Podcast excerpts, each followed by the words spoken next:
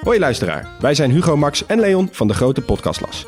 Wij zijn drie geografen en elke week behandelen wij een ander land. We bespreken onder andere de geschiedenis, politiek, natuur, maar ook de sport, de muziek en natuurlijk het eten.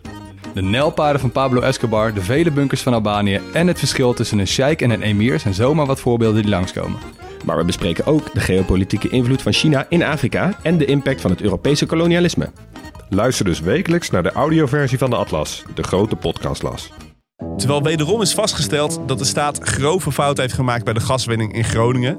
En ook bij de beveiliging van de vermoorde broer, de vermoorde advocaat en de vermoorde raadsman van de kroongetuigen.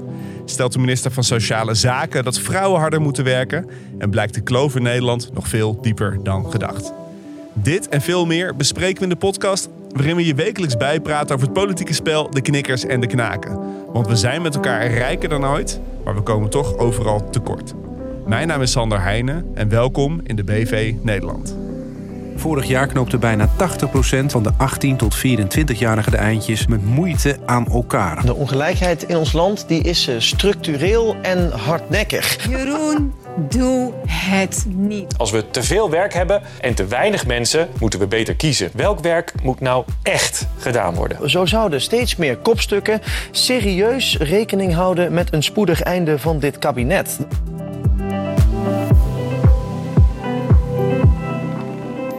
Ja, Hendrik Noten. Voor we beginnen, we hebben weer veel nieuwe luisteraars opgepikt. En ik kreeg van een paar luisteraars de vraag uh, wie wij nu eigenlijk zijn. Nou, ik ben historicus, onderzoeksjournalist en ondernemer. En jij bent bestuurskundige en onderzoeker voor de vakbond. En samen schreven wij de bestseller Fantoomgroei. Zo is het. Dat dat maar gezegd is, hè? Dat dat laatste vooral maar gezegd ja. Kunnen we niet vaak genoeg bij stilstaan. hey, maar nu uh, we toch uh, begonnen zijn, uh, Hendrik. Even een persoonlijke vraag. Heb jij een beetje een stevige schuld op jouw naam staan?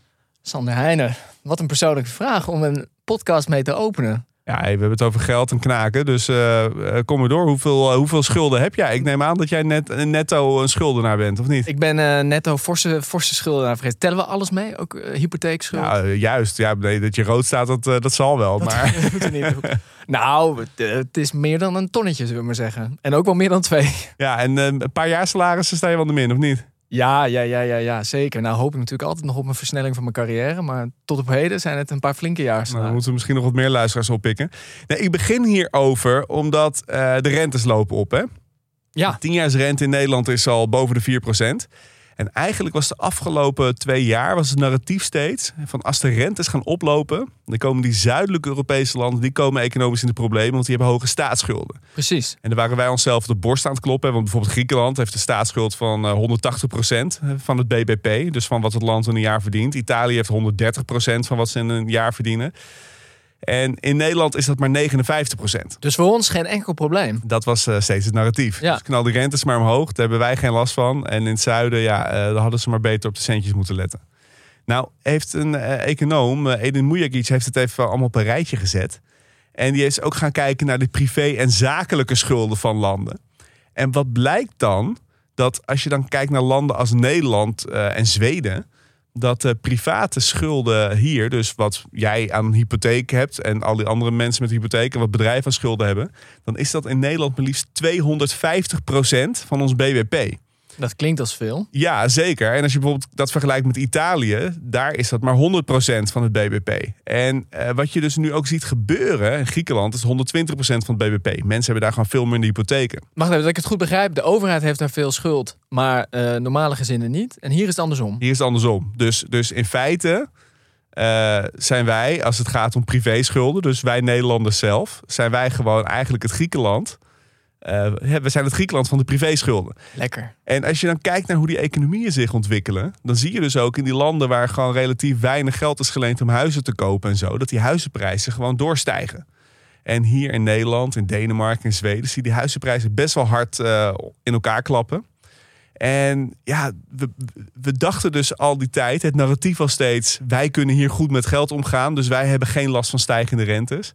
Maar als je gewoon kijkt wat je nu ziet gebeuren in die macro-economie, is eigenlijk misschien wel het tegenovergestelde het geval. En met jouw openingsvraag hoeveel schuld ik heb, is dit ook vooral jouw manier om mij te vertellen, Je bent fucked? Of, Nou ja, wanneer heb je een huis gekocht? Niet zo heel lang voor de Nee, piek, dat is het Oké, prima. Nou, Ja, nee, dus ik Leuk. dacht, eh, ik zal dit eh, even meegeven. Ik denk dat jij wel meer dan een eh, paar keer je eigen BBP aan schuld hebt. Hè? Dus jouw jaarinkomen. Maar dat zeiden, oké, nu we dat benoemd hebben, laten we de balans van de week gaan opmaken. goed plan. Want voor mij is het nog niet een acuut probleem.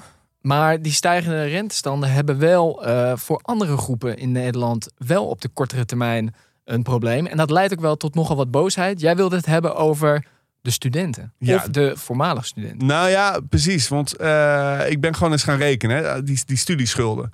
Ehm, de, de studieschuld, de rente, hè, toen, toen het leenstelsel werd ingevoerd, was de rente 0%.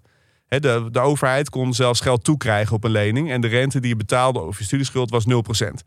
Maar die studieschuld, die rente daarop, die loopt eigenlijk altijd mee met wat de overheid betaalt voor haar rentes. En nu de overheid naar de 4% gaat, ligt in de lijn der verwachting dat die rentes op die studieschulden zich ook die kant op gaan bewegen. Nou, stel je hebt een studieschuld van 30.000 euro. Dat is niet helemaal een eh, uit de lucht gegrepen getal. Want dat was de hoogte van mijn studieschuld toen ik eh, afstudeerde. Wanneer is het? 15 jaar geleden alweer. Maar als je daar dan een rente van 4% over betaalt. Als je 0% rente betaalt, dan kun je gewoon heel rustig over 30 jaar, 35 jaar gewoon kalm aan aflossen. Is er eigenlijk niet zoveel aan de hand. Ja. Maar als jij 4% rente gaat betalen daarover, dat is gewoon 1200 euro per jaar wat je aan rente betaalt. Dus dat is 100 euro per maand, tik je dan af aan rente en dan heb je dus nog geen cent afgelost. En dat wordt nu in één keer voor sommige groepen bijgesteld, toch? Er wordt nu gezegd, we gaan je rente Ja, want iedere, paar jaar wordt je rente opnieuw vastgesteld. Dus nu staat hij voor mij nog op 0% dit jaar. En op een gegeven moment gaat hij weer wat omhoog. Nou heb ik de afgelopen jaren met die lage rente heel goed kunnen aflossen. Maar je ziet dus ook hier weer aan hoezeer die eh, leengeneratie, die pechgeneratie zoals- ze zichzelf noemen, die zijn gewoon wel echt, echt keihard genaaid hiermee. Ook omdat toen zo benadrukt werd van we moeten van de leenangst af. Ik, ik was namelijk ook student toen dit eh, werd ingevoerd. Of toen de basisbeurs werd afgeschaft, zo moet ik het zeggen. En toen was dat ook zo'n ding van mensen moeten van hun leenangst af. 0% rente, dat is super weinig. Alsof het iets irrationeels was, hè? Ja, Nou, dat krijg je hem blijkt- gewoon Dat gepresenteerd. blijkt nu maar weer. Dat leenangst, dat is wel degelijk iets, eh, iets reëels. Dus je moet daar voorzichtig mee zijn. Hey, het volgende. Er was een nieuw ongelijkheidsonderzoek van het eh, Sociaal Cultureel Planbureau. Daar wil jij graag iets over zeggen. Ja, het was eh, denk ik wel redelijk groot nieuws. Eh, het Sociaal Cultureel Planbureau is het, ja, overheidsinstituut dat onderzoek doet. Niet zozeer naar de economische dingen, maar wel veel meer naar de culturele stand en de sociale stand van Nederland. En ze hebben groot onderzoek gedaan een aantal jaar geleden naar eigenlijk ongelijkheid in Nederland die wat verder gaat dan alleen inkomensongelijkheid. Dus eigenlijk ongelijkheid die dieper is dan hoeveel kan je betalen. Ja, dus bijvoorbeeld, eh, hoe zie je eruit? Ja, hoe zie je eruit? Wat kan je? Heb je talent of niet? Heb je talent? Heb je een netwerk? Wat Heb is je voornaam? Wat is je voornaam? Ja, fucking lijp is dat, hè? Ja, durf jij daar grap over te maken of niet? Mm, met moeite. Het, het, het viel me op dat ze namelijk eh, wel in het onderzoek opschreven dat mensen die bijvoorbeeld Roderick heten, hè, dat die, dat die eh, eerder worden gezien als iemand eh, met potentieel dan. En dat stond er niet bij, bij, bij welke naam dan niet. Viel me op. Nee, maar ik denk dat Rodney het moeilijker heeft dan Roderick. Zou, eh, Ja. Dat neem jij voor jouw rekening. Ja, ik denk ook dat ja, Sander het moeilijker heeft dan, dan Hendrik. zeker. Maar ik vind ook dat jij Hector had moeten heten. Je- Dan was je minder ver gekomen in het je- leven, maar het was wel fucking vet geweest. Tatoeage in je nek. Je moet ophouden met deze obsessie. Sorry Goed, Hector. terug naar het punt. Eh, maar dat rapport was wel in die zin stevig, omdat het deelt Nederland in een aantal verschillende klassen. Zeven klassen, zeven soorten eh, sociale klasses. En eigenlijk was de conclusie ervan, ja, we hebben dit een aantal jaar geleden gedaan. We hebben dit onderzoek nu weer gedaan. En de ongelijkheid tussen die klassen is diep, ehm, eh, is ook hardnekkig. En eigenlijk wordt die ook helemaal niet kleiner. En eigenlijk is er ook geen eh, overheidsbeleid wat hier een serieuze bijdrage aan levert om dit te verkleinen. Waarbij de onderzoekers zelf ook opmerkten, een van de dingen die daar niet aan meehelpen, is dat veel mensen die voor de overheid werken, eigenlijk helemaal vaak niet doorhebben dat ze zelf ook tot een klasse behoren. Omdat die allemaal Diederik en Jan Willem heten. Exact. Of Hendrik. Ja. Motherfuckers. Eh, dus in die zin wel, eh, ja, ik denk wel een ingrijpend rapport. En ook wel met een moeilijke conclusie. In de zin dat de oplossing niet zo heel erg voor de hand Nee, het, ligt. want dat schrijven ze inderdaad. Hè. Het is niet een kwestie van je verhoogt de uitkering, het minimumloon een beetje en dan is het opgelost. Het is veel fundamenteler en, eh, en we hebben eigenlijk nog geen begin van een idee hoe we hieruit gaan komen. Nee, en het, ik moest wel een beetje denken, toen het uitkwam, had ik toch een beetje thoughts and prayers voor iemand zoals Matthijs Bouwman. eh, die, zi- die zich stoort openlijk aan de obsessie die wij in Nederland hebben met kloven en ongelijkheid. Ja, en dit moet dan natuurlijk weer een doorn in het oog zijn. Ja, maar ja, hij heet Matthijs. En misschien hij- heeft hij niet helemaal door dat hij alleen daarmee al op voorsprong stond in het leven. Hey, dan wil ik nog even iets anders eh, eh, benoemen. Ik heb de afgelopen week heb ik uitgebreid een stuk uit de New York Times zitten lezen over die aardbeving in Turkije. Zo, Ja, ja ik dacht een beetje, een beetje ook buiten, buiten het BV'tje eh, van ons kijken. En ehm, eh, wat er eigenlijk nu, wat heel erg opvalt, is sommige wijken zijn volledig ingestort met die aardbeving. En sommige wijken is eigenlijk niet zoveel aan de hand. op dezelfde plekken Op wel. dezelfde plekken, ja. In diezelfde steden, dorpen die zwaar getroffen zijn. En dan blijkt, hè, er zijn er, eh, ze hebben allemaal bouwvakkers gesproken... die dan helpen met, die, met dat bergen van, van mensen uit die puinhopen. En het valt hen op dat bij heel veel eh, gebouwen die zijn ingestort... dat er gewoon helemaal zichtbaar geen bouwvoorschriften goed zijn gevolgd. En dat blijkt een groot probleem in Turkije. Het bouwtoezicht lag grotendeels bij de bouwers zelf. Nou ja, je kan eh, je een beetje voorstellen dat dat tot perverse prikkels eh, leidt. En toen zat ik vervolgens, zag ik een berichtje op de NOS dat we in Nederland op het punt staan om het bouwtoezicht ook hier te privatiseren. Dus nu ligt dat bij de gemeentes, die zijn er verantwoordelijk voor. Maar omdat we zoveel goede ervaring hebben met het privatiseren van overheidstaken, eh, eh, hebben ze nu bedacht dat het een goed idee is om het bouwtoezicht te gaan privatiseren. Wat betekent dat in plaats van gemeenteambtenaren eh, dat ze commerciële bureaus moeten gaan, gaan toetsen of iets volgens de regels wordt gebouwd. Nou, waarom, waarom, zou je dat, waarom zou je dat doen? nou, de, de, de gedachte is dat. ja, hou je vast. De Ja. gedachte is dat gemeentes er niet altijd volledig aan toekomen om alle stappen goed te monitoren. En de markt zou dat beter kunnen. Dat is de gedachte erbij. Maar nou is de eerste, het eerste punt. eh, als je dat door commerciële keurmeesters laat doen, nou, dat kost al snel eh, 118 euro per uur. Hè, dus, dus de bouwkosten zullen daar fors door omhoog gaan. Daar is ook eigenlijk iedereen het wel over eens dat dat gaat gebeuren al komend jaar als het geprivatiseerd wordt. Maar vervolgens, waar de bouwbedrijven heel erg bang voor zijn, en dit is precies iets wat we in de zorg hebben zien gebeuren, is dat die, die, die keurmeesters voor 118 euro per uur, die kunnen natuurlijk ook niet iedere stap van het proces erbij zijn. Dat is veel te duur. Ja. Dus die, maar die commerciële partijen worden daar deels wel verantwoordelijk voor. Dus die gaan natuurlijk eisen dat er iedere stap van het bouwproces wordt vastgelegd. Dus dat die bouwvakkers, terwijl ze met hun vingers in het cement staan, ook even fotootjes moeten maken, video's over hoe ze dingen hebben geconstrueerd Gewoon die administratieve molen die ook... zeg maar, waar de zorg op vastloopt. Ja. Hè, dat, dat iedere handeling die wordt, eh, eh, wordt, wordt verricht, dat die vastgelegd, geregistreerd moet worden. Nou, dat willen ze dus nu ook op de bouw gaan loslaten. En nou is er een minister ook verantwoordelijk voor. Die zegt, eh, niks aan de hand, gaat helemaal goed komen. Mag je één keer raden wat zijn naam is? Mm, is het onze favoriete piñata? Ja, ja, zeker. Hij heeft hele mooie schoenen. Een eh, Elvis-kuif en zijn naam is Hugo de Jonge. Prachtig. Dus dan zal het allemaal wel goed komen, denk ik. Nou ja, goed, we lachen erom, maar... eh, ja, ik ga, ik ga me toch een beetje zorgen maken als je dit zo vertelt. Ja, goed, nou- in Nederland is alles altijd goed geregeld. Daarom, Wat in Nederland is er nooit iets aan de hand. En gelukkig eh, eh, wonen we niet in een aardbevingsgebied. Tenminste, in het grootste deel van het land. Want dat is misschien wel de brug naar het eerste onderwerp. Er kwamen de afgelopen eh, week, tijdens het reces... kwamen er twee wel vrij explosieve rapporten naar buiten. Hè? Ja. Ja, dat, de- ja, er zijn volgens mij twee dingen die we moeten bespreken. Het één, de rapporten en het feit dat het dan zo tijdens dat reces naar buiten komt.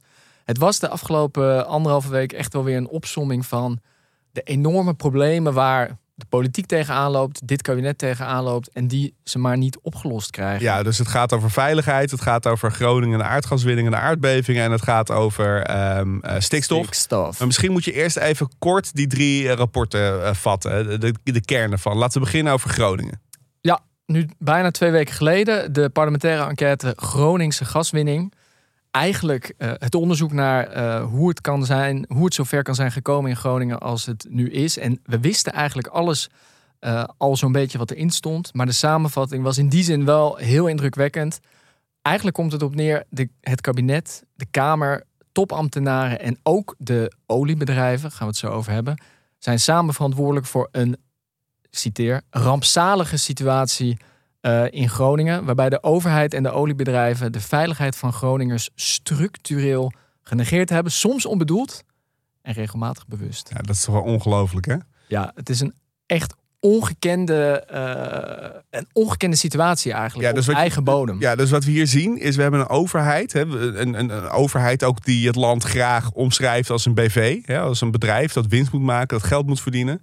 En dat is dus blijkbaar zwaarder gewogen, belangrijker dan gewoon die belangen van die burgers die gewoon vermorseld zijn naar een feit hè, in Groningen. Ja, en de meest schrijnende constatering daarin was dat na de zware beving in Huizingen, die vond al in 2012 plaats, als ik me niet vergis, uh, was het eigenlijk heel goed, was, werd heel snel duidelijk hoe groot het probleem was. En was het heel erg mogelijk om de gaswinning af te bouwen in Groningen. Maar in feite hebben toen commerciële belangen, financiële belangen van zowel de, uh, de overheid als de oliebedrijven, hebben er eigenlijk toe geleid dat die zorgen gewoon niet serieus zijn. Ja, en dat het mogelijk was, hè, dat heeft gewoon alles te maken met leveringszekerheid en met de contracten met de buurlanden. Hè. Daar kwam het eigenlijk op neer. Dus, dus dat is op die manier gereconstrueerd. En wat je dus ziet, in plaats van dat ze na 2012, toen het mogelijk was om het af te bouwen, wat hebben ze toen gedaan in 2013? Opvoeren. Opvoeren. Want de gasprijzen waren gunstig. Meer pompen. Ze hebben nooit zoveel gepompt als, uh, als in 2013, hè? Vlak na, die, vlak na die aardbeving, inderdaad. En de conclusie is dus ook, uh, in, in die zin is dat echt ingrijpend, dat de overheid daar willens en wetens jarenlang uh, over zo'n 200.000 mensen, want dat is ongeveer de het inwonersaantal in het gebied ja, heen is gewalst. Er valt eigenlijk heel weinig uh, chiquers over te zeggen.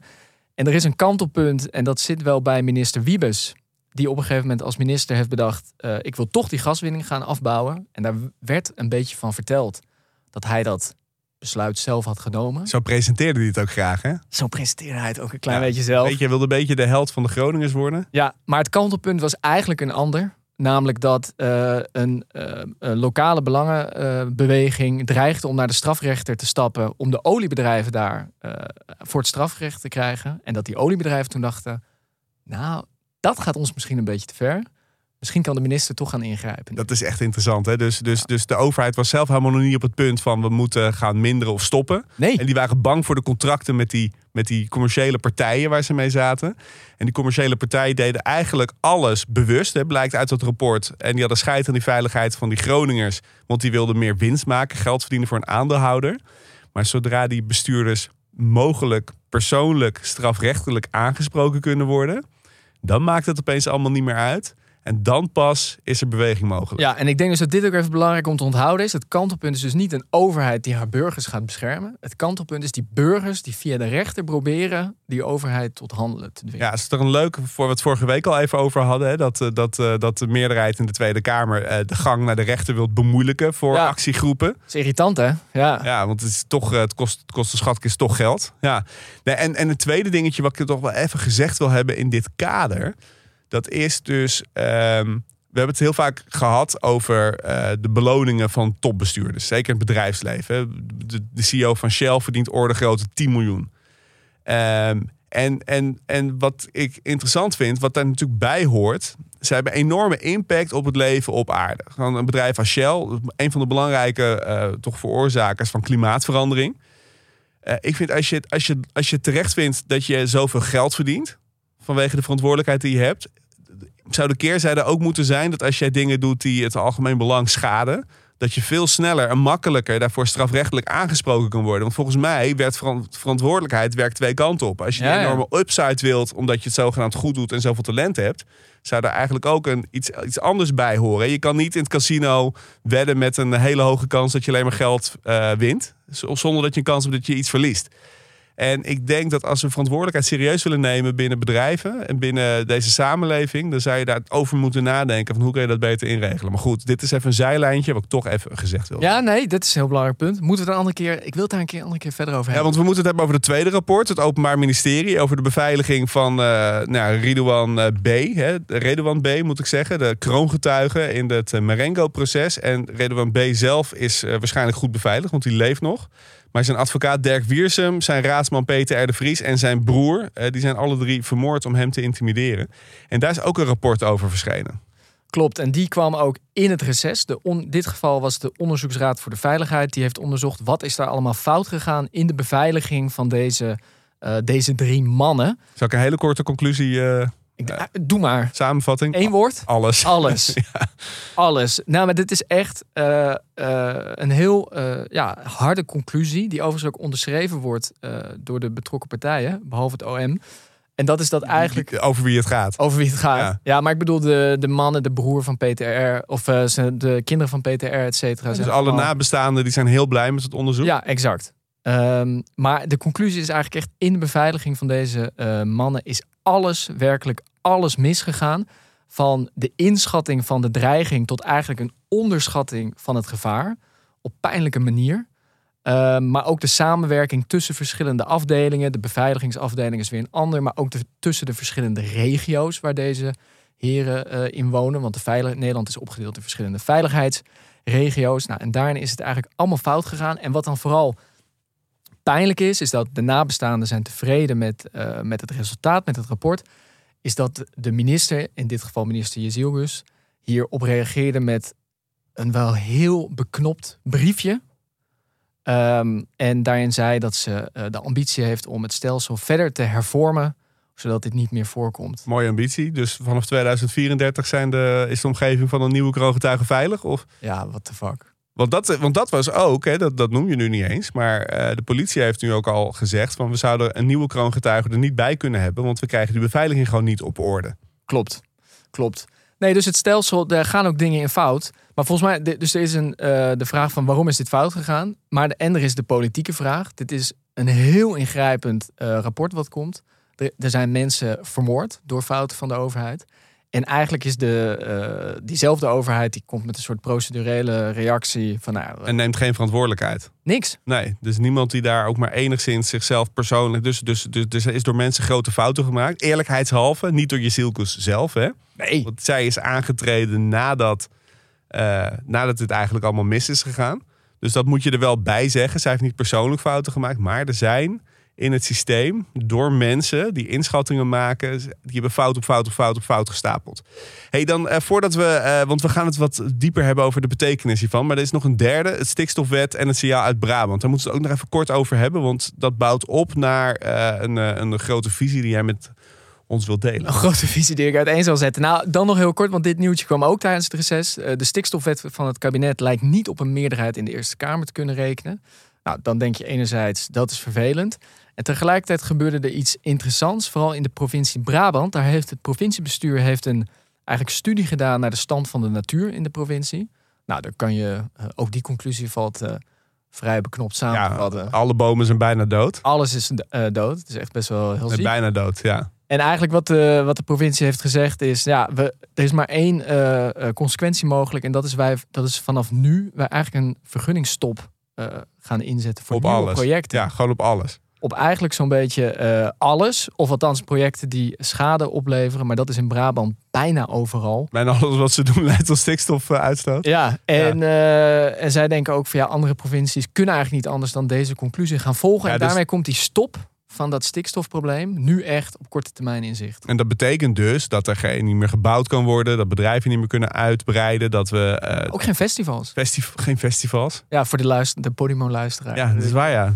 Geen festivals. Ik denk, Jeetje. gaat niet over mij. Ja, nee, het gaat, het gaat dus ook over Ja, je hebt in Brabant Best Kept Secret bijvoorbeeld een groot festival. Alles wat je in de buitenlucht doet. En dat gaat dus waarschijnlijk het hele land spelen. En dan vind ik het nog, nog erger. Want ik zag de gouverneur van, eh, van Limburg voorbij komen. En die heeft met 150 boeren gewoon eh, alles al uitonderhandeld over dat ze willen stoppen. En vervolgens is het geld vanuit Den Haag wat is toegezegd en wat al is begroot, dat is nog niet vrijgegeven. Daar kunnen ze nog niet bij. Dus in- Limburg hebben ze daadwerkelijk als enige provincie grote stappen gemaakt met het uitkopen van boeren. Precies wat Den Haag wil dat de provincies doen. En dan is er een provincie die dat gewoon keurig aan het doen is en daar ook succesvol in is. Maar die zitten dus nu vast omdat in Den Haag dat geld vastzit. Daar is er nog niet klaar voor. Ja, het is echt on, ongelooflijk. Oké, eh, we hebben dus even drie eh, grote thema's die ons land eh, nogal bezighouden nu geschetst. Ja, kijk, en dat... Ja, En, dan, en, dan, en jij zegt, dit zegt iets over eh, in feite over de essentie van, van, van de politiek en van de mensen die daarin actief zijn. Eh, leg, leg even uit wat Ja. je daarmee bedoelt. ik ben heel benieuwd wat jij hiervan vindt. Want dit zijn natuurlijk verschillende eh, issues en tegelijkertijd eigenlijk ook weer, ook weer niet. Ehm, ik dacht zelf altijd, de politieke utopie is, eh, je gaat de politiek in, want je gaat problemen oplossen voor mensen. Je hebt een soort wereldbeeld, wil je nastreven. Ja, je zit daar niet voor jezelf, maar voor het land. Nee, en als je dat goed doet, als je die problemen oplost, Dan mag je wat langer blijven. wie weet word je herverkozen. Ja. Behalve, eh, als je voor de PvdA of zo dingen doet, dan struikel je altijd wel over, eh, over een partijgenoot. Maar voor de meeste mensen dacht ik, zo werkt het. Ehm, maar wat we volgens mij nu zien ontstaan, tenminste wat ik denk te zien ontstaan, is eigenlijk een soort hele gekke eh, tegenstelling, een hele gekke eh, paradox. Namelijk dat we kijken naar een soort laatste generatie politici die wel politiek eh, nog heel succesvol zijn, de politieke macht nog wel hebben, met name de VVD natuurlijk, maar die eigenlijk alleen maar kunnen behouden door juist de problemen die er zijn niet op te lossen. Ja, en of het- anders gezegd, door die problemen op te lossen, bang zijn om die macht te verliezen. Ja, je hebt een heel beroemd fragment hè, van Mark Rutte, die eh, eigenlijk precies dit verwijt aan Balkenende. Dat was in de tijd dat Rutte nog eh, eh, oppositievoerder was en Balkenende premier. Toen verweet hij eigenlijk precies dit aan Balkenende in een debat. En nu eh, zijn we een jaar 14 verder, waarvan eh, Rutte 13 jaar premier is. En nu zeg jij eigenlijk, dit is wat er gewoon aan de hand is in Nederland. Dus het is vrij, vrij fundamenteel ook wat er speelt. Ja, volgens mij wel. En een van de punten, ik ben benieuwd hoe jij daar naar kijkt, je noemt het al even, is bijvoorbeeld die vraag: wie neemt er verantwoordelijkheid op het moment dat er iets gebeurt? Dat vind ik het eerste teken aan de wand. We hebben Ja. het over Groningen, het OM, stikstof. Dit zijn allemaal problemen die wel, je ziet was er niet bij, maar wel door deze generatie bestuurders zijn gecreëerd. Ja, en de Volkskrant schreef dus ook in een hoofdredactioneel commentaar van ja, Jezielkes moet opstappen niet omdat eh, zij de puinhoop heeft gemaakt, maar omdat de burger moet zien dat er iemand verantwoordelijkheid neemt namens de staat, namens het systeem. En dat, dat er best een loopbaan een beetje geknakt kan worden, even of een knakje kan oplopen, om, eh, om schoon schip te maken. Precies, maar is er iemand die ook maar uitstraalt in deze bestuurdersklasse, ik ga hier verantwoordelijkheid voor nemen? Nou, dat lijkt mij niet, want die bestuursklasse wordt natuurlijk helemaal gedomineerd door Mark Rutte. En daarom verbaast het me dat de Volkskrant op je zielkus ging zitten eigenlijk, persoonlijk. Want als je dat rapport over Groningen goed leest, hè, waar we het net over hadden, daar staat gewoon in dat al die besluiten over die gaswinning sinds 2013, dus de afgelopen tien jaar, inclusief toen die eh, productie zo werd opgevoerd, die zijn allemaal in de ministerraad genomen. Dus Rutte zegt altijd: nee, nee, ik ben nergens echt verantwoordelijk voor. Ik ben een soort eh, voorzitter van de ministerraad, maar verder ga ik nergens over. Dat is staatsrechtelijk klopt dat overigens in Nederland. De minister-president heeft beduidend minder macht dan bijvoorbeeld eh, de bondskanselier in Duitsland. De eerste onder gelijken, zeggen we dan. Precies, precies. Maar als al die besluiten worden genomen in de ministerraad, dan ben je er als ministerraad samen verantwoordelijk voor. En dan heb je als voorzitter van de ministerraad duidelijke verantwoordelijkheid. En die besluiten, al die desastreuze besluiten in Groningen, gewoon die totale politieke blindheid voor wat, voor die geluiden die toch vanaf, vanaf die aardbeving in 2012 wisten we eigenlijk allemaal in Nederland wel dat er een probleem was met die gaswinning daar. Dat was gewoon niet meer te ontkennen en dat kon je niet, niet zien. Nee. Dus ik snapte eigenlijk niet dat ze zo op je zielkus gingen zitten. Want ik zou denken, dit is het moment. Rutte zou hier voor, als, als, hij, als, als het hem iets waard is. Als het hem iets waard is dat die burger weer vertrouwen krijgt in die overheid. Zou hij moeten zeggen, we hebben hier als systeem en zeker ook als ministerraad volledig gefaald. Ik neem daarvoor mijn verantwoordelijkheid en ik bied mijn portefeuille aan. Ik stap op.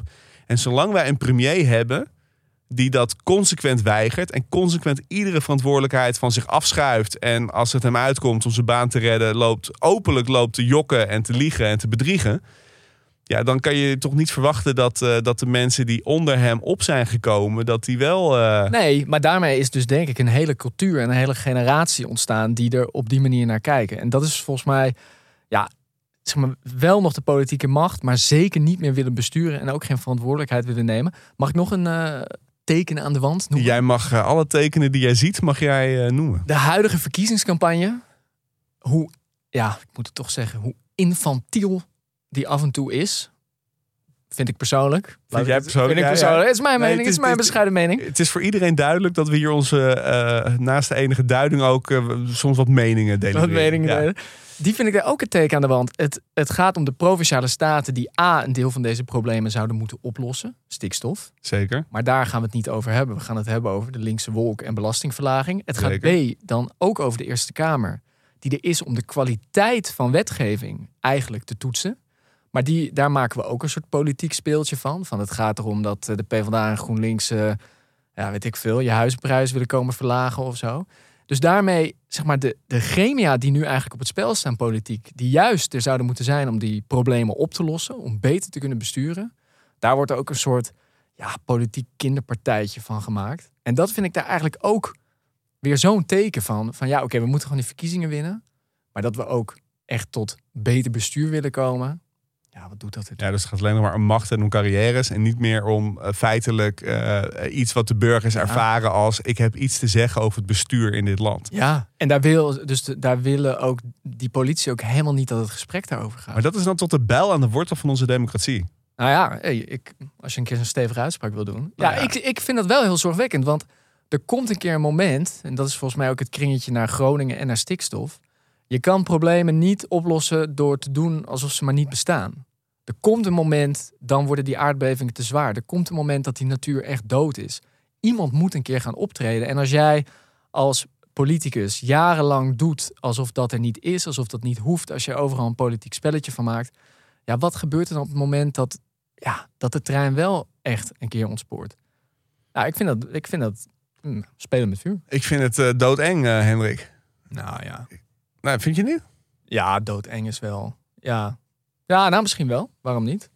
Nou ja, ik bedoel, als, als wij hier tot de conclusie komen dat de democratie niet meer functioneert, dan eh, zet je de deur open kier naar eh, hele, hele enge ontwikkelingen. Maar misschien, eh, voor we dat, misschien moeten we die deur toch nog maar heel veel. Ja, doe hem en, nog even dicht. En, dit, en, en, en gewoon gaan stemmen volgende week en hopen dat het, dat het toch allemaal beter wordt, ondanks deze campagnes.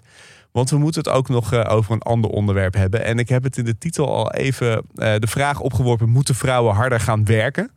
Ehm, nou, voordat, Ja. voordat ik van misogynie en seksisme word beschuldigd. ehm, ehm, dat moet ik even een beetje, een beetje inkaderen. Ik zag deze week twee interessante artikelen in de krant. Nou, ik zag er meer, maar twee over een bepaald onderwerp. Het eerste was in het AD stond zo'n oproep van minister van Sociale Zaken eh Karin van Gennep. Eh, ze is minister Sociale Zaken Werkgelegenheid, een eh, vrouw. En die heeft op Internationale Vrouwendag, dat was eh, woensdag, voor, de mensen die meteen luisteren, gisteren dus.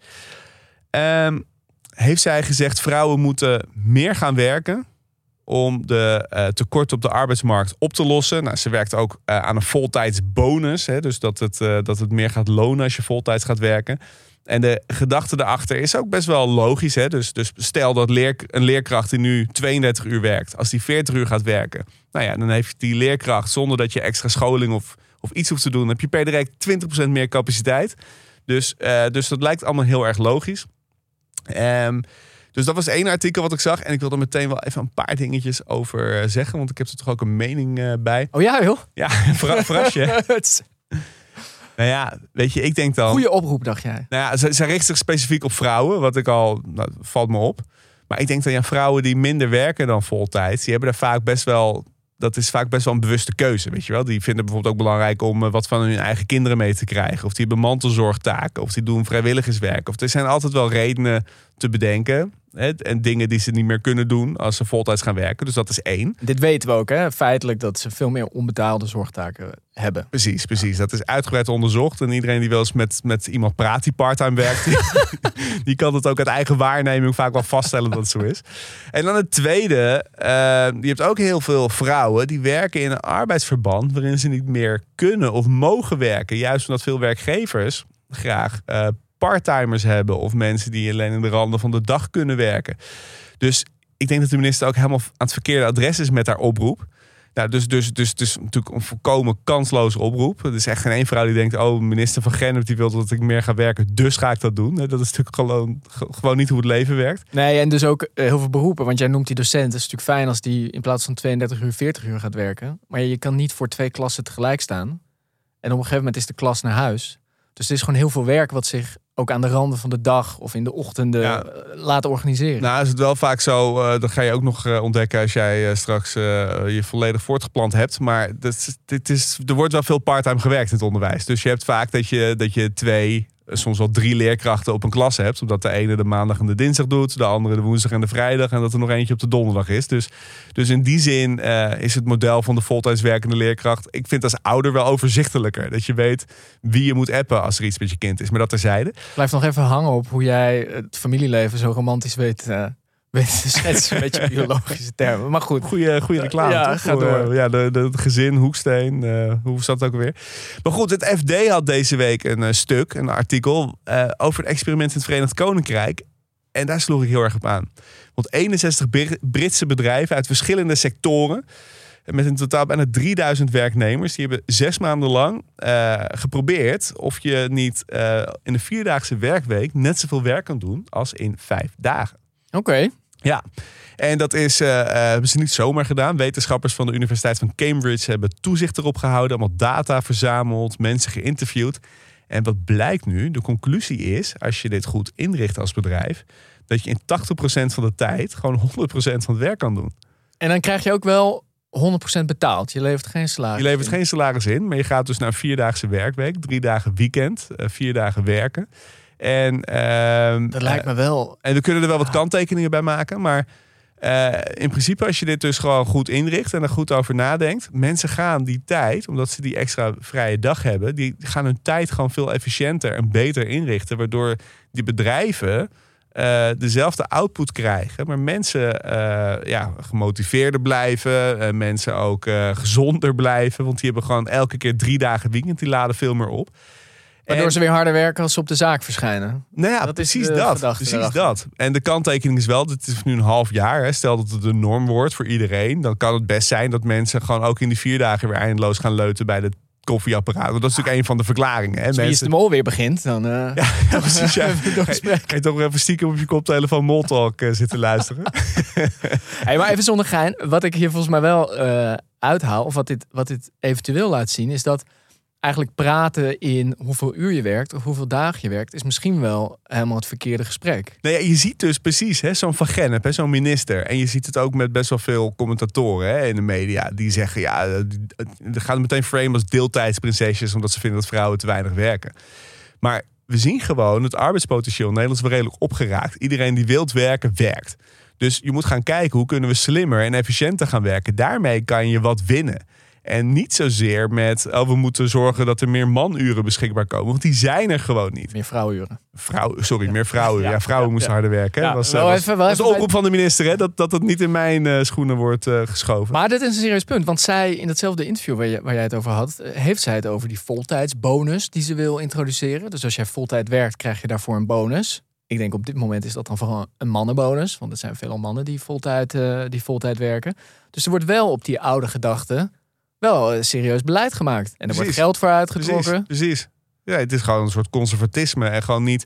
En, en dat staat ook in het artikel van onze werkweek. Ziet er eigenlijk al 50, 60 jaar hetzelfde uit. Hè? Sinds we naar de 40-urige werkweek gingen. Want daarvoor hadden we een 48-urige werkweek. Dat vind ik dus een lijpe gedachte. Dat we zijn veel, veel, veel, veel rijker geworden in die 50, 60 jaar. Als land. alles, alles is veranderd zo'n beetje. Alles is veranderd, maar je moet wel nog 40 uur werken. Ja, En daar kunnen we het niet te veel over hebben. nee, Het want is dan- heel raar. Dat is, dat is, het is ongelooflijk. En ik heb dit, ik heb dit ook, eh, ik heb er ook een kleine persoonlijke eh, ervaring mee. Oh jee. Ja, toen ik eh, vader werd, tien jaar geleden.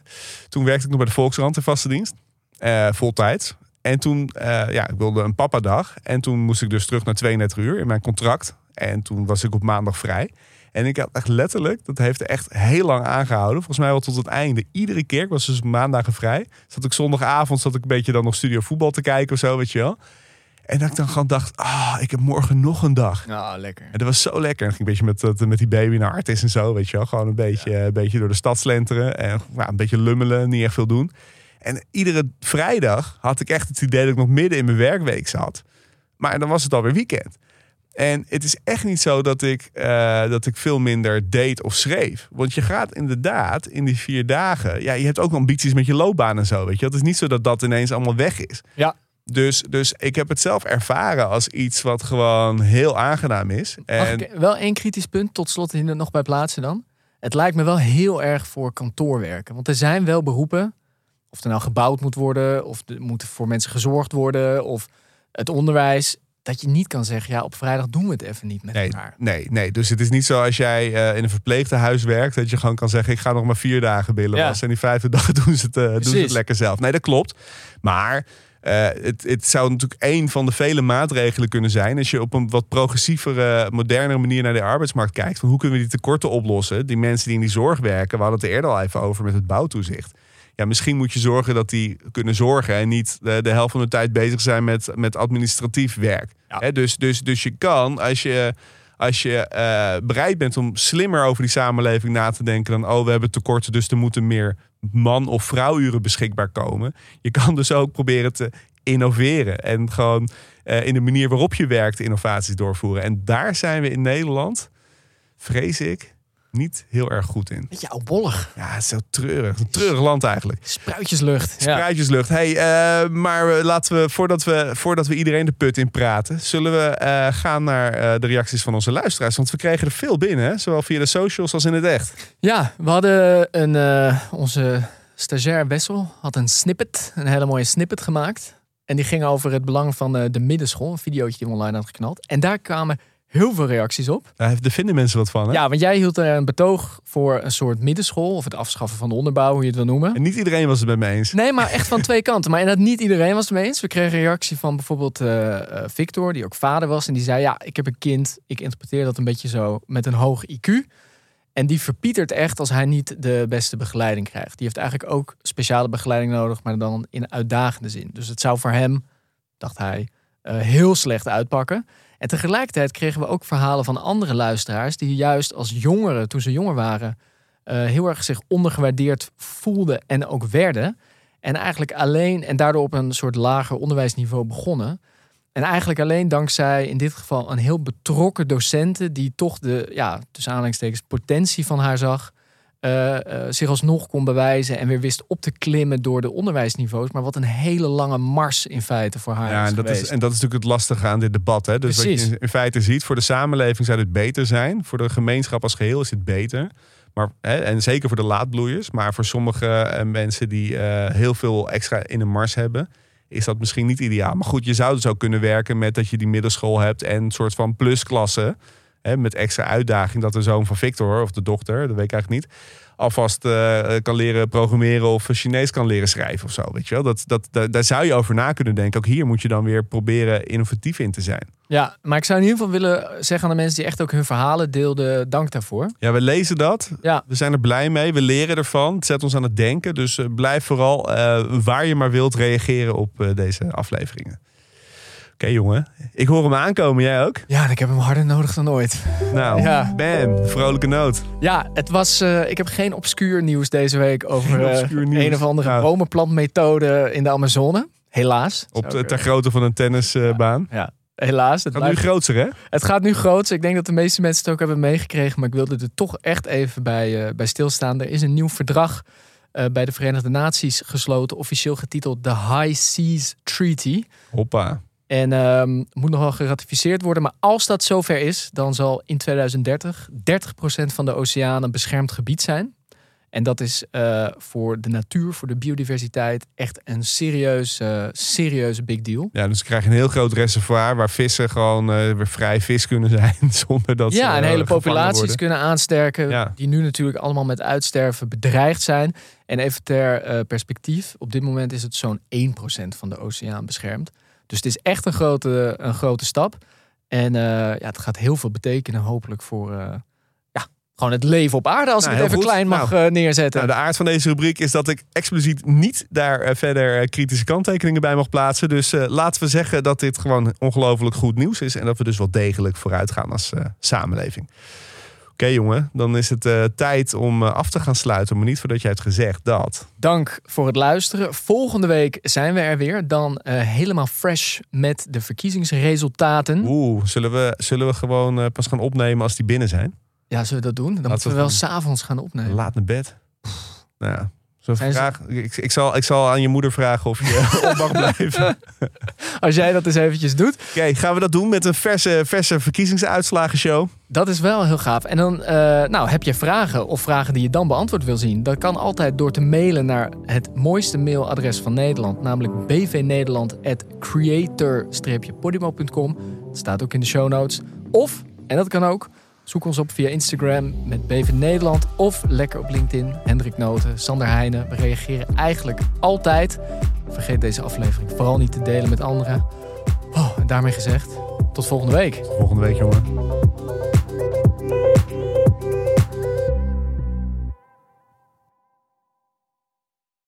Hallo, ik ben Francine Omen en ik maak een podcast waarin ik twintigers en dertigers interview over dingen waar zij in deze fase van hun leven tegenaan lopen. En natuurlijk geef ik daarvoor survival tips. Luister naar Hoe overleef ik de podcast.